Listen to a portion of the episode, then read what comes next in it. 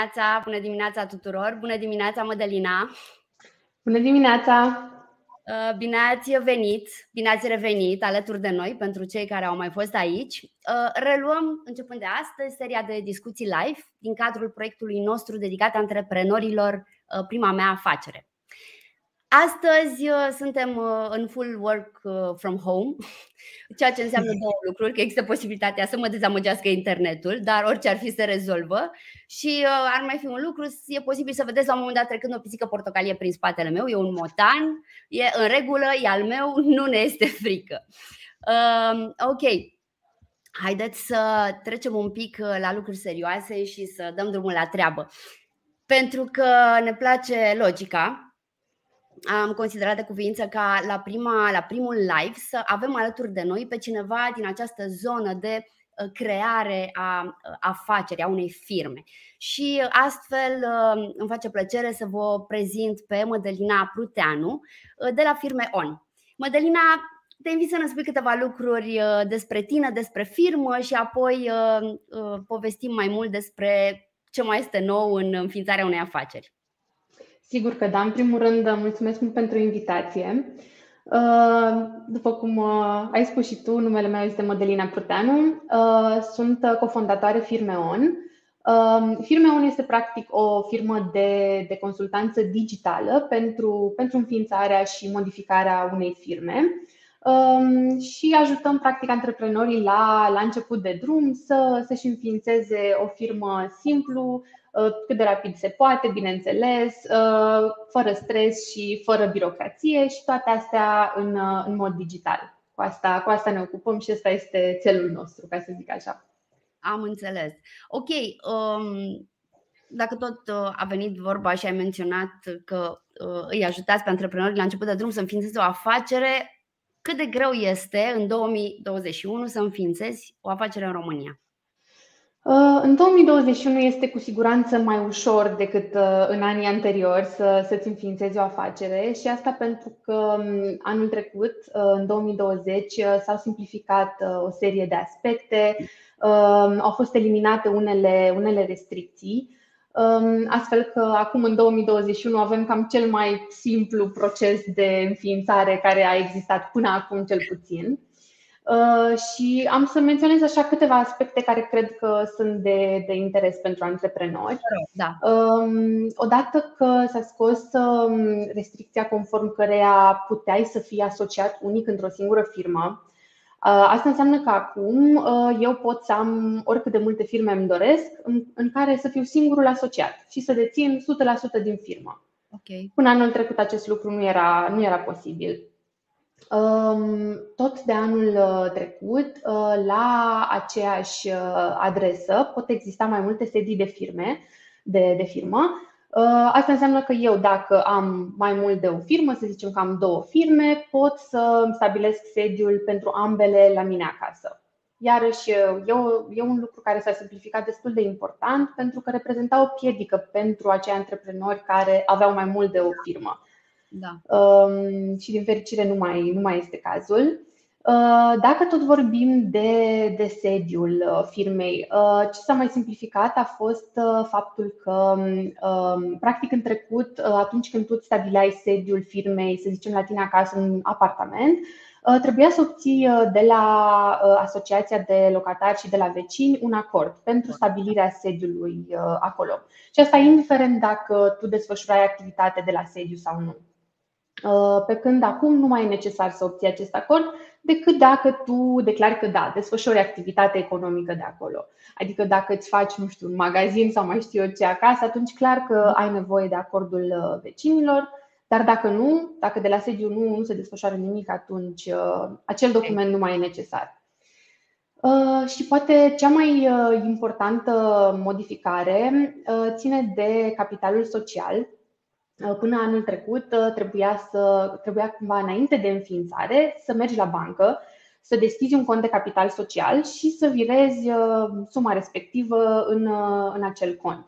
Pentru că la înființare tu trebuia să prezinți acea chitanță, dovada că tu ai depus capitalul social la bancă. Ei, acum acest lucru nu mai este necesar.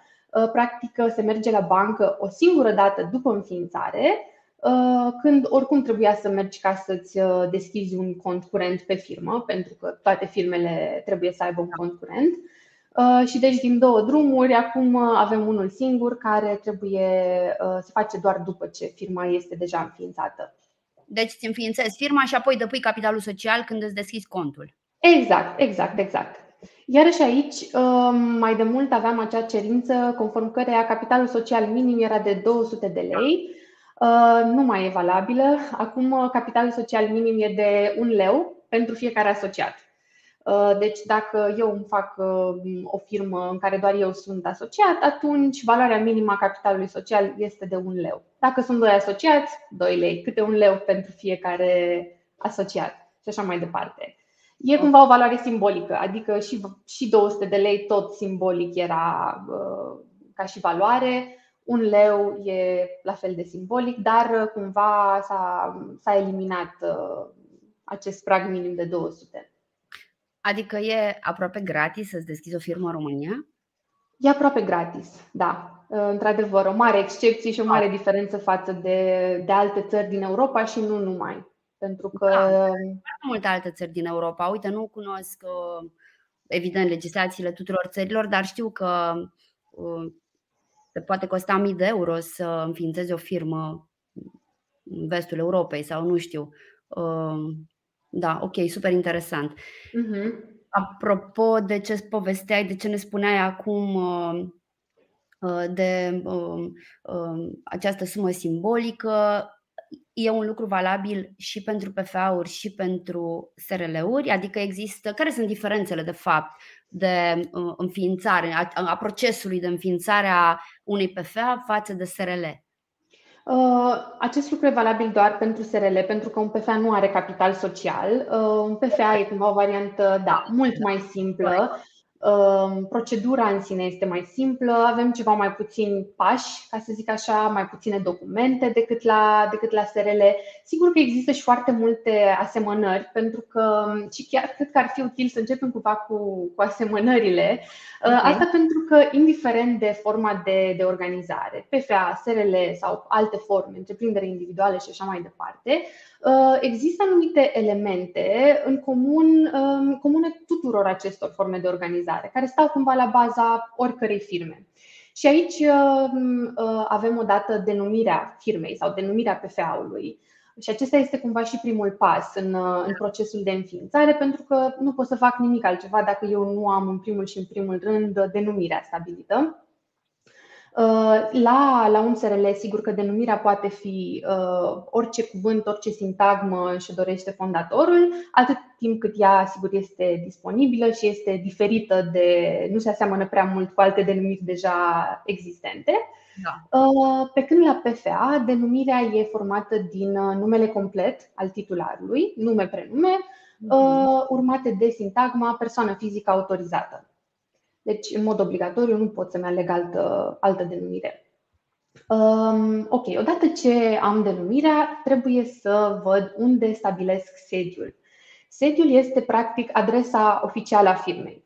Acolo unde pot fi contactați de către, de către instituții, autorități, în cazul în care acestea vor să îmi comunice ceva. De asta este foarte important ca sediul să fie într-un, într-o construcție într-un spațiu care poate fi fie o locuință, deci la mine acasă, sau nu neapărat la mine acasă, la un prieten, la o cunoștință, la oricine îmi permite să stabilesc sediul în spațiul respectiv. Sigur că poate să fie și într-un uh, spațiu de birouri sau într-un spațiu comercial, oriunde practic. Uh, așa. Totodată, după ce am stabilit sediul, uh, trebuie să îmi dau seama dacă voi avea nevoie și de un punct de lucru. Um, spre deosebire de sediu, un punct de lucru este un spațiu unde uh, cu certitudine se desfășoară activitatea economică. Adică dacă da. de la sediu poate nu desfășor nicio activitate și e doar adresa oficială, uh, de la un punct de lucru uh, sigur se desfășoară ceva. Spre exemplu, dacă eu vreau să-mi deschid un magazin, să spun, pot să stabilesc sediul la mine acasă și apoi să închiriez un spațiu undeva unde efectiv îmi voi organiza și îmi voi amenaja magazinul și de unde se va desfășura toată, toată activitatea. Okay. Și acela este un punct uh, de lucru. Um, și uh, odată ce am uh, stabilit acest, uh, aceste aspecte, mai trebuie, bineînțeles, să stabilez care sunt activitățile care, care se vor desfășura. Și aceste activități sunt um, desemnate prin coduri Cayenne, așa se numesc acele coduri care cumva există coduri pentru toate activitățile din, din economie um, și pentru fiecare activitate se alege un anumit uh, cod care se potrivește cel mai bine pentru activitatea respectivă. Uh, o firmă are în mod obligatoriu un cod Cayenne principal și mai multe da. coduri Cayenne secundare. Mm-hmm. Asta e. Acestea sunt așa elementele care cumva um, se regăsesc în orice firmă, indiferent de forma, de forma juridică de organizare, da. Uh, mă uh, dacă corectează-mă dacă greșesc, dar de exemplu codurile KN, adică la PFA poți să ai e unul singur și poți să ai mai multe la sau e un număr limitat parcă la PFA, nu? Exact. De aici încep diferențele, ca să zic așa. Deci trecem la diferențe. Trecem la diferențe, da. Da. Odată la PFA, că tocmai ce ai precizat, într-adevăr, suntem limitați la numărul codurilor KN pe care le putem avea Uh, deci un PFA poate avea maxim 5 coduri Cayenne, uh, un cod principal și 4 coduri secundare. Okay. Uh, pe când la SRL nu există această restricție, pot fi oricât de multe coduri Cayenne. Și încă o chestiune importantă la PFA este faptul că titularul PFA-ului trebuie cumva să facă dovada fie a studiilor, deci a calificării, fie a experienței profesionale în domeniul ales. Adică pentru da. fiecare cod Cayenne trebuie ca eu să pot dovedi că am studiat sau am lucrat o perioadă în acest domeniu și că pot să prestez în continuare sau să desfășor această activitate. Deci nu ai nevoie neapărat de o diplomă, poți să ai și experiență în domeniul respectiv.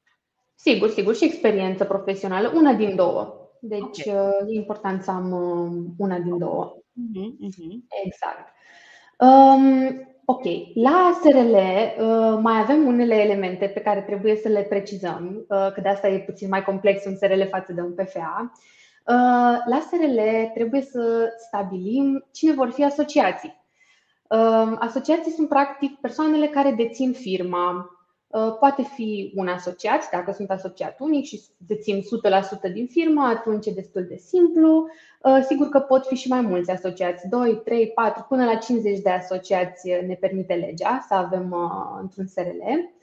Um, și fiecare asociat deține o cotă parte din firmă. Iarăși acest lucru trebuie stabilit dinainte. Dacă, da. spre exemplu, noi două înființăm o firmă împreună și vrem să avem Uh, fiecare părți egale, atunci o să avem 50 și 50% da. din, uh, din firmă.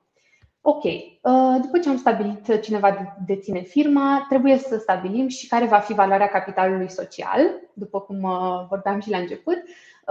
Sigur că am opțiunea de a-mi alege valoarea minimă de 1 leu per asociat sau pot să-mi aleg o valoare mai mare a capitalului, 100 um, de lei, 200 de lei, oricât consider eu că am nevoie să zic la început. Uh, ok. Pe lângă asta, mai trebuie să iau o decizie și anume cine va administra firma.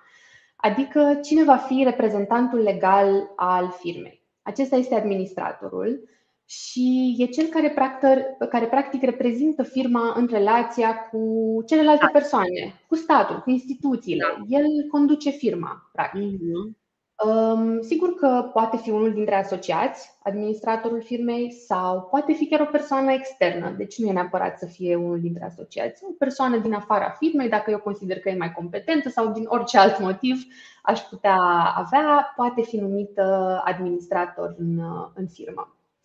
Toate aceste elemente nu se regăsesc la PFA, deci nu am asociat nu am capital, nu am administrator, pentru că PFA-ul e înființat uh, mereu dintr-o singură persoană, eu ca și titular. Atât.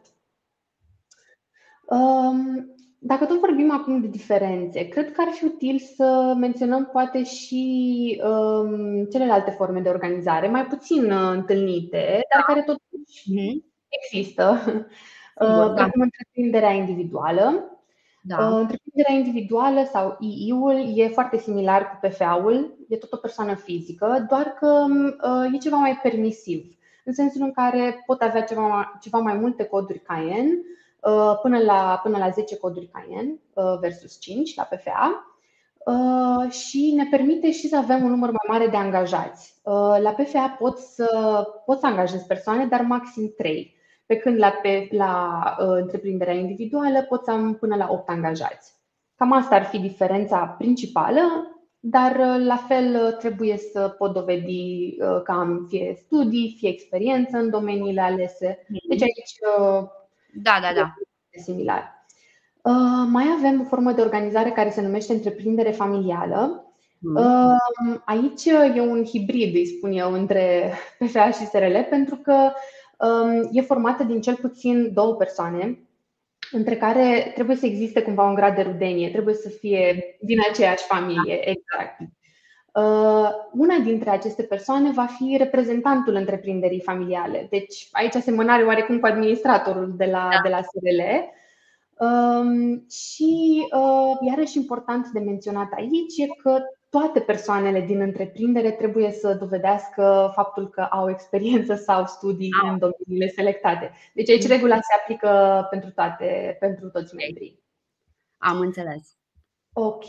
Um, mai avem o formă de organizare uh, care uh, e puțin diferită. Este vorba de uh, persoana fizică independentă, PFI-ul care um, e o formă de organizare concepută special pentru profesiile liberale, adică pentru uh, medici, uh, avocați, uh, traducători autorizați și așa mai departe, acele profesii care sunt reglementate prin legi speciale și care aparțin de un, de un organism, de Colegiul da. Medicilor sau de barou și așa mai departe. Da. Și atunci aceste, aceste profesii, uh, ele se înregistrează la organismul de care aparțin și apoi uh, se, uh, se înregistrează la ANAF doar pentru a fi luate în evidență fiscală, direct. Deci nu se înregistrează la Registrul Comerțului și um, se înregistrează direct, direct la ANAF. Am înțeles. Ok. Um, înainte să trecem mai departe, voiam doar să vă aduc vouă aminte, uh, cei care ne urmăriți. Dacă nu v-ați înscris încă la uh, proiectul nostru, la prima mea afacere, uh, vă invit să o faceți, pentru că vom avea uh, invitați din tot felul de uh, zone super interesante pentru antreprenori și uh, dacă doriți să adresați întrebări, Vă rog, aici suntem, Mădălina este, este aici să vă răspundă întrebărilor uh, din domeniu, așa că nu ezitați. Mădălina, vorbeam mai devreme și, ok, am înțeles că, într-adevăr, procesul s-a simplificat foarte mult. Dar uh, um, mai sunt alte lucruri pe care le-a simplificat uh, Uh, pandemia, oricât de na, oribilă este situația, mai sunt uh, uh, alte lucruri care s-au digitalizat în afară de cele pe care le-ai menționat la început? Um, da, într-adevăr, uh, odată cu pandemia au venit și unele uh, schimbări și îmbunătățiri, ca să zic așa, uh, în ceea ce privește procesul de înființare. Sigur că mai mult schimbările au fost de natură, din punct de vedere al atitudinii, ca să zic așa, și nu neapărat uh, din punct de vedere al infrastructurii, pentru că din acest punct de vedere infrastructura exista deja, adică exista deja un portal al Registrului Comerțului și înainte de pandemie, unde uh, se puteau înregistra aceste cereri de înființare în mod digital, fără să mai fi nevoit să mergi la ghișeu.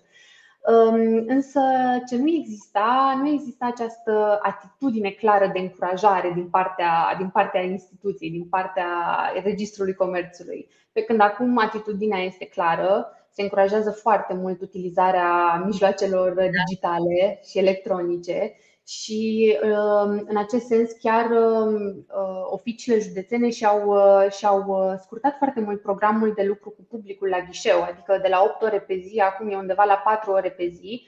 Și chiar pe pagina principală a site-ului este scris Vă recomandăm să utilizați portalul, să transmiteți electronic, digital și așa mai departe, pentru că clar, acest portal, ăsta este marele beneficiu, poate fi accesat oricând, la orice oră, uh, nu suntem limitați de un anumit program de da. funcționare și atunci sigur că e un avantaj foarte, foarte mare.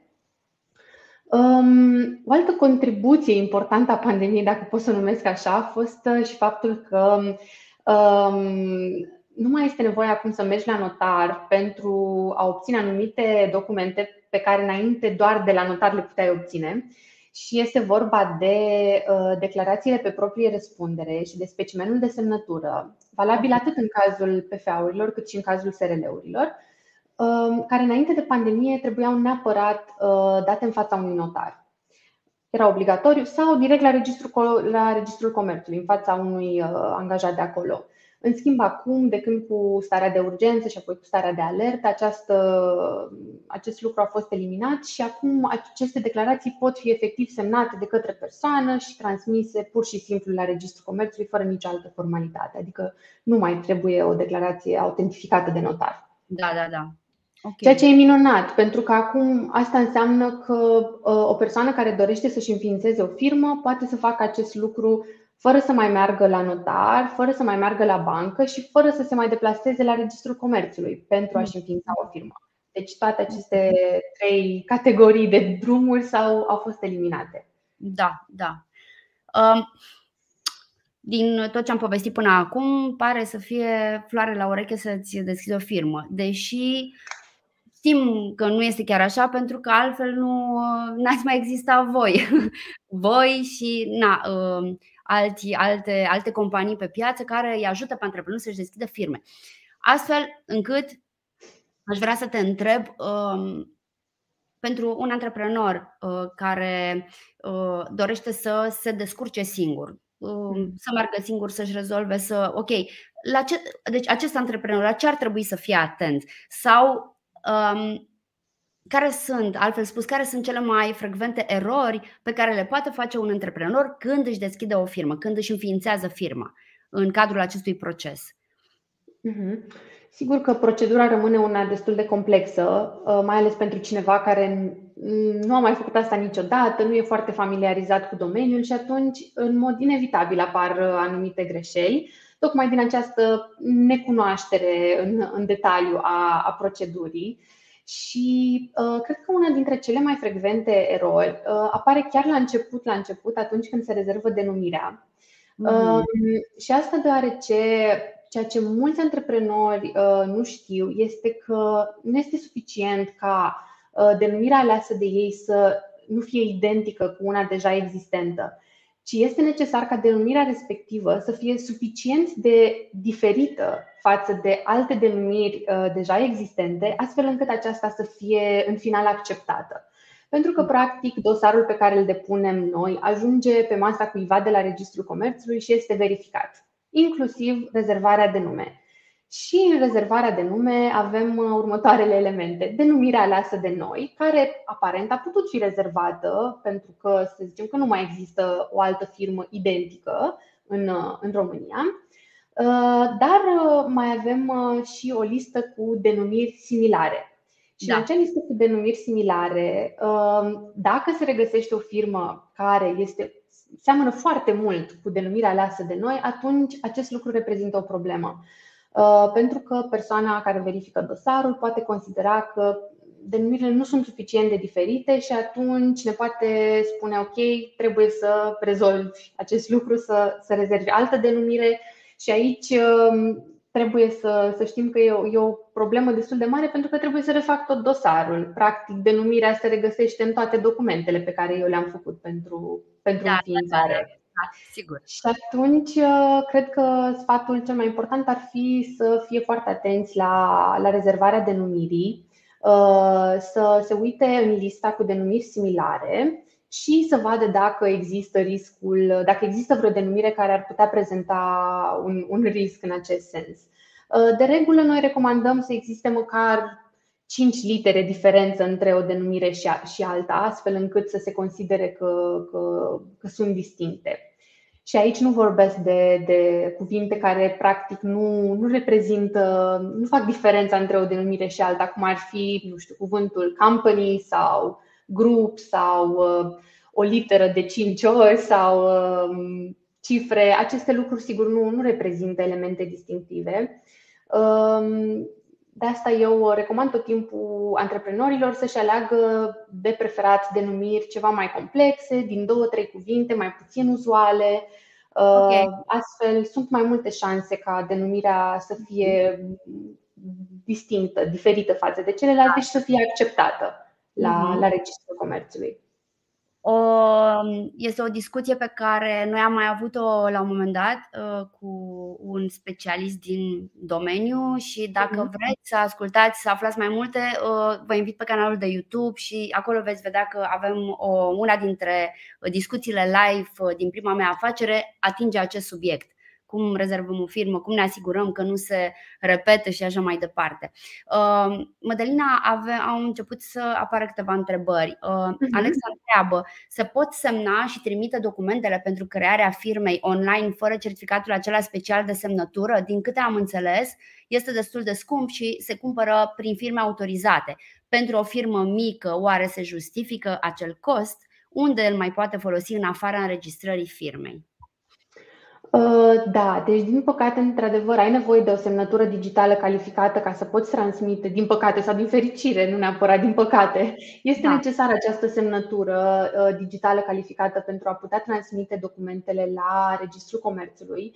Um, această semnătură este foarte utilă odată ce ai firma și ulterior, pentru că uh, Spre exemplu, atunci când vrei să-ți creezi iarăși un cont în spațiul privat ANAF, ai nevoie de aceeași semnătură digitală electronică. Da. Și din câte știu, acest cont va deveni chiar obligatoriu de la anul, astfel încât uh, însăși semnătura electronică va fi din ce în ce mai mult o necesitate pentru antreprenori. Okay. Uh, și da, eu oricum recomand antreprenorilor ca după înființare, cel puțin nu neapărat înainte, dar după înființare să um, să, să obțină o astfel, exact, o astfel de semnătură. Da.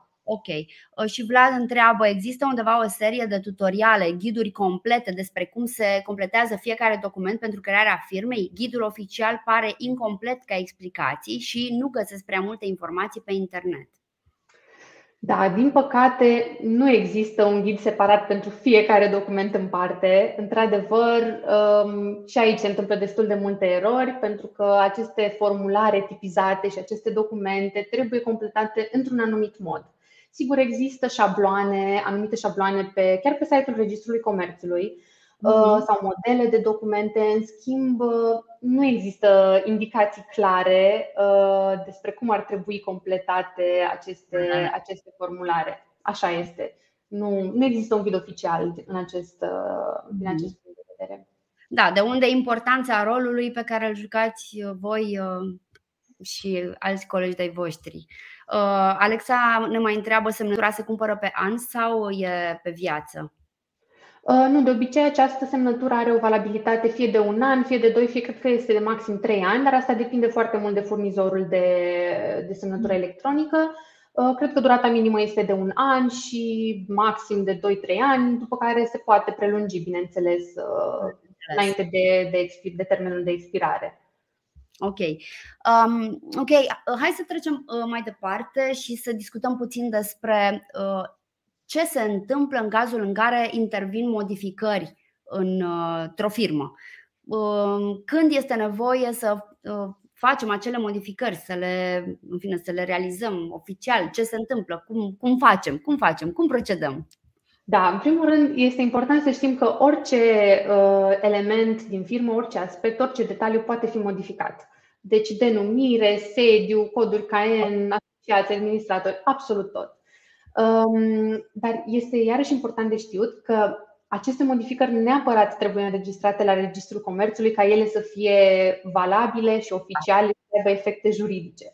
Pentru că de multe ori în practică e posibil ca această modificare să aibă loc deja, dar ea să nu fie neapărat valabilă sau validă până în momentul în care nu este înregistrată în Registrul Comerțului. Spre exemplu, îmi închiriez un spațiu undeva și încep să-l amenajez ca să desfășor de acolo activitate, dar legal eu nu am voie de fapt să desfășor efectiv activitate de acolo decât în momentul în care l-am înregistrat ca și mhm. de lucru la, la Registrul Comerțului. Da.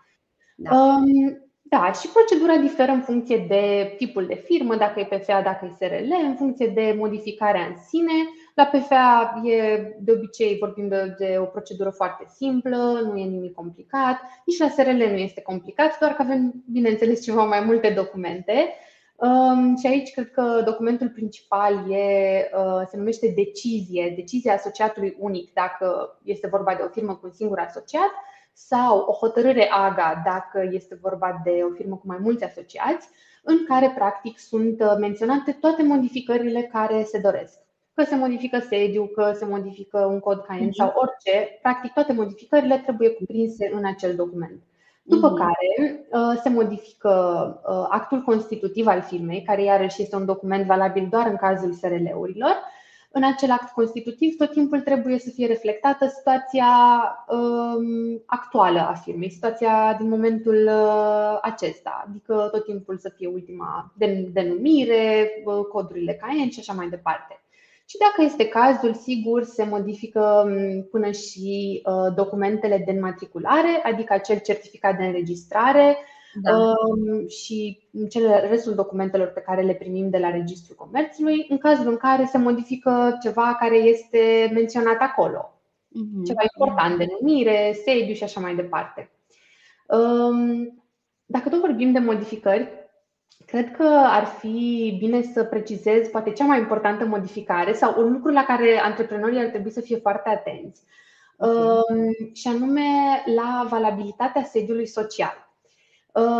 Este foarte important ca înainte de expirarea uh, duratei de valabilitate a sediului social, e aici foarte important să știm care este durata de valabilitate a sediului, uh, Așa, și înainte de expirarea acesteia, e important să depunem la Registrul Comerțului fie un act prin care prelungim această valabilitate, fie actele necesare pentru schimbarea sediului în altă parte. Și de ce spun asta? E important să nu lăsăm sediul să expire, pentru că în momentul în care valabilitatea sediului expiră, um, ANAF-ul poate să ne declare firma inactivă fiscal și administratorul se poate alege chiar cu cazier fiscal din, uh, din acest motiv, ceea ce e neplăcut, uh, cel puțin neplăcut. Da. și Dar care e durata de valabilitate? Durata de valabilitate se stabilește atunci când um, se încheie contractul, fie de comodat, fie de închiriere pentru sediu, atunci acel contract se încheie pe o anumită perioadă de timp. Nu știu, pe un an, pe doi ani, pe cinci ani, în funcție de cum a ales persoana la momentul respectiv. Și este important să știu până când este valabil sediul meu, astfel încât înainte de expirare eu să pot să fac demersurile necesare ca să, să o prelungesc sau să, să schimb sediul în altă parte. Am înțeles. Adică ă, asta înseamnă că, de exemplu, dacă eu am sediul social acasă, ă, are valabilitate pe termen nedeterminat? Nu, din păcate nu se poate pe termen nedeterminat. Ă, chiar dacă eu am sediul acasă, Adică trebuie să fac proprietar, să zicem. Uh-huh. Să zicem că eu sunt proprietar, sigur. Chiar deci dacă eu sunt proprietar. Corect, corect. Chiar dacă eu sunt proprietar, tot trebuie să uh, închei un contract de comodat între mine ca și proprietar, persoană fizică și firma mea în curs de înființare, okay. prin care firma primește acest uh, drept de a stabili sediul acolo. Și okay. atunci, ca orice contract, există o anumită perioadă sigur, o durată a contractului. Din păcate, nu se acceptă perioadă nelimitată la Registrul Comerțului. În schimb, pot să specific o perioadă foarte îndelungată. Pot să specific 20 de ani, 30 de ani. Dacă e la mine acasă, asta este recomandat. Pentru că sigur. așa sunt sigur că nu va expira prea curând. Sigur. Da, da, da, corect, corect. Am da. înțeles.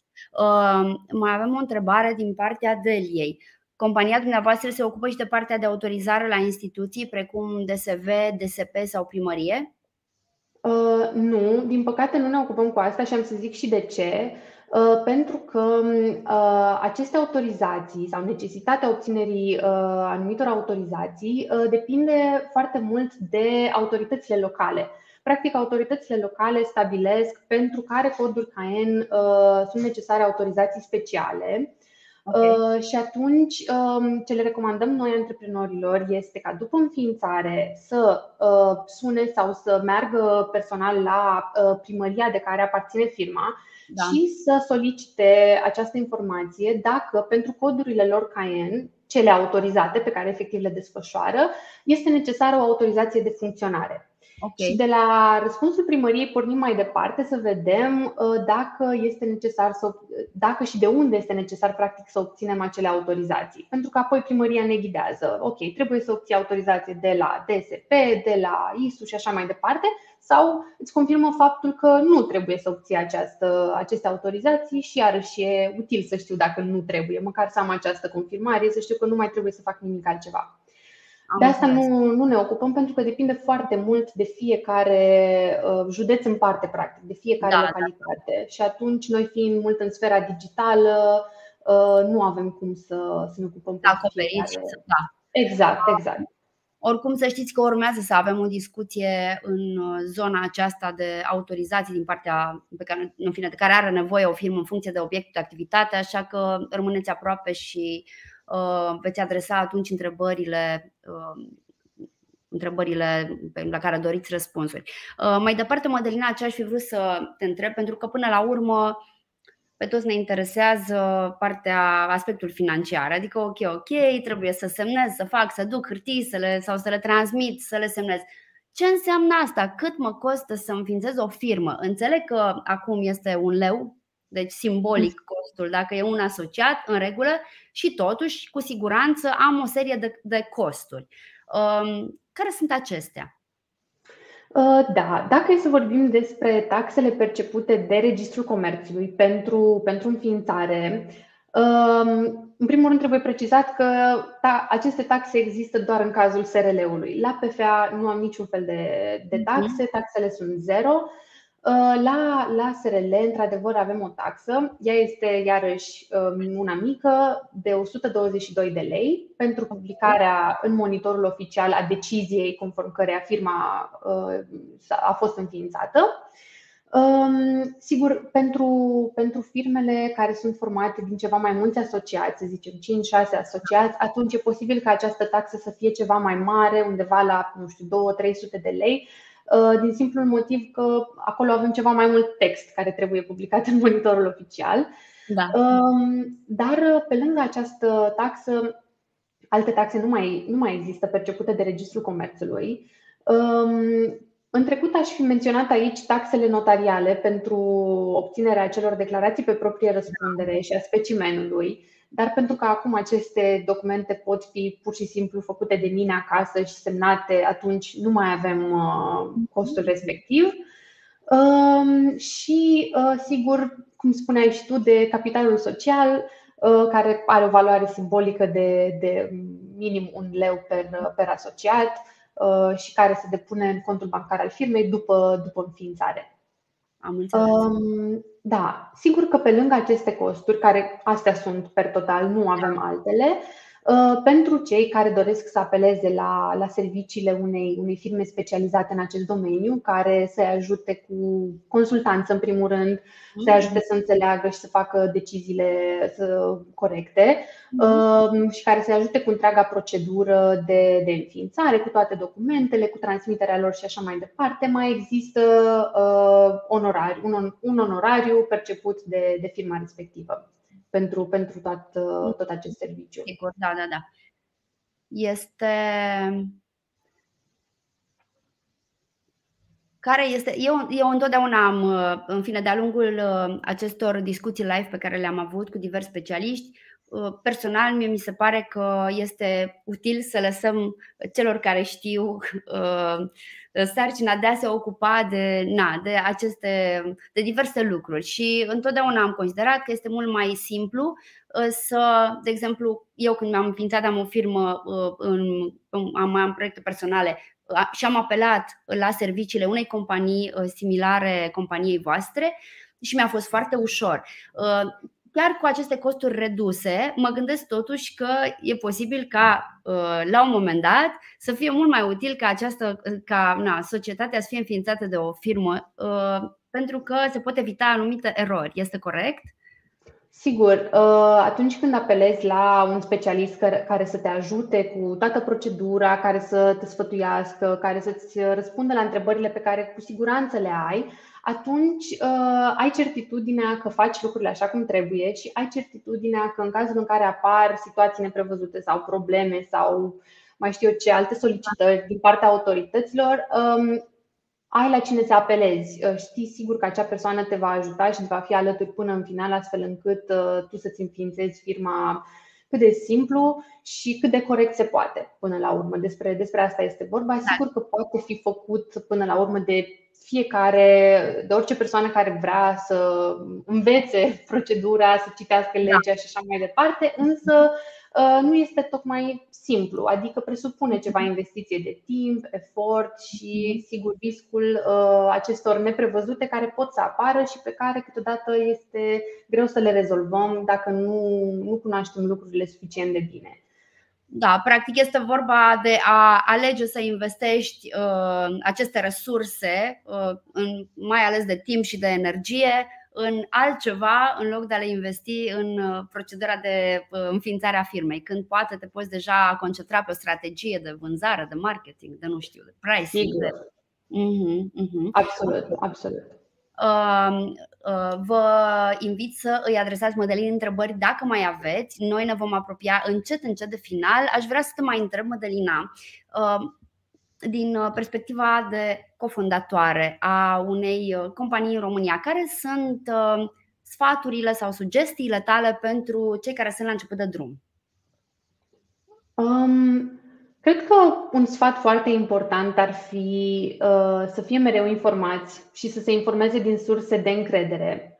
Asta pentru că um, știm cu toții că informația înseamnă putere, înseamnă faptul că putem să luăm decizii cât mai bune și ca și uh, antreprenor uh, suntem mereu uh, în situația în care trebuie să luăm decizii. Da. E foarte, foarte important să, să ne informăm din surse de calitate și surse de încredere.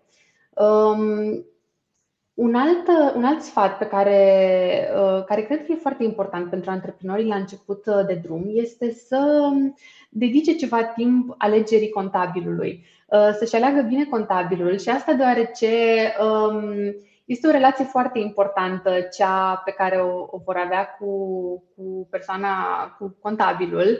Uh, cu siguranță vor fi foarte multe întrebări, foarte multe necunoscute și atunci contabilul este cel mai în măsură să-i ghideze la început și să-i facă să înțeleagă anumite aspecte pe care ei încă nu le cunosc.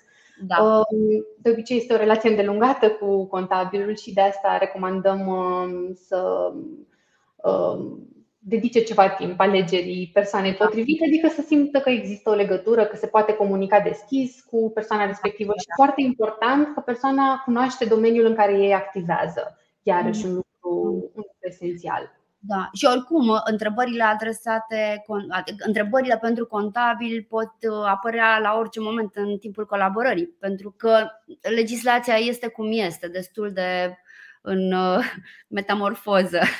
Absolut, absolut. Așa este. E, da. e, e chiar un sfat pe care și mm, știu că mulți îl apreciază și de asta am ținut neapărat să-l, da, da, da. să precizez. Da. Um, da, și cam atât, cred. Ok. Mai avem o întrebare. Mădălina uh, Dorin întreabă cât de dificil uh, și costisitor este procesul de închidere a unei firme.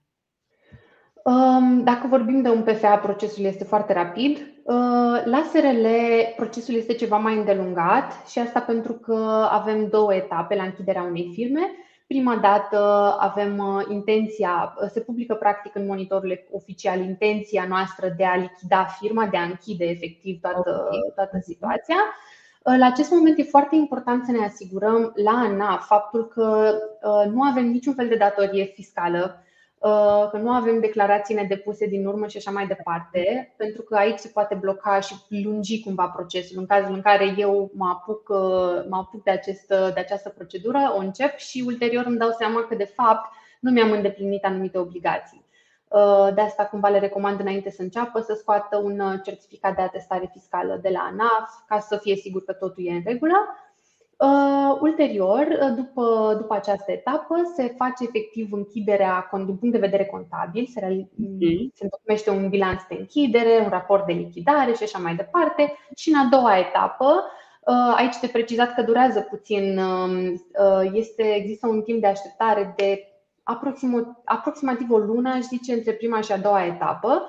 Um, pentru că acea decizie trebuie să, să stea un anumit timp publicată în monitorul oficial. Este efectiv o, o procedură, da, o condiție. Nu avem să facem. Mm-hmm. Absolut, da, da. da okay. Uh, și în acest timp se, se realizează închiderea contabilă.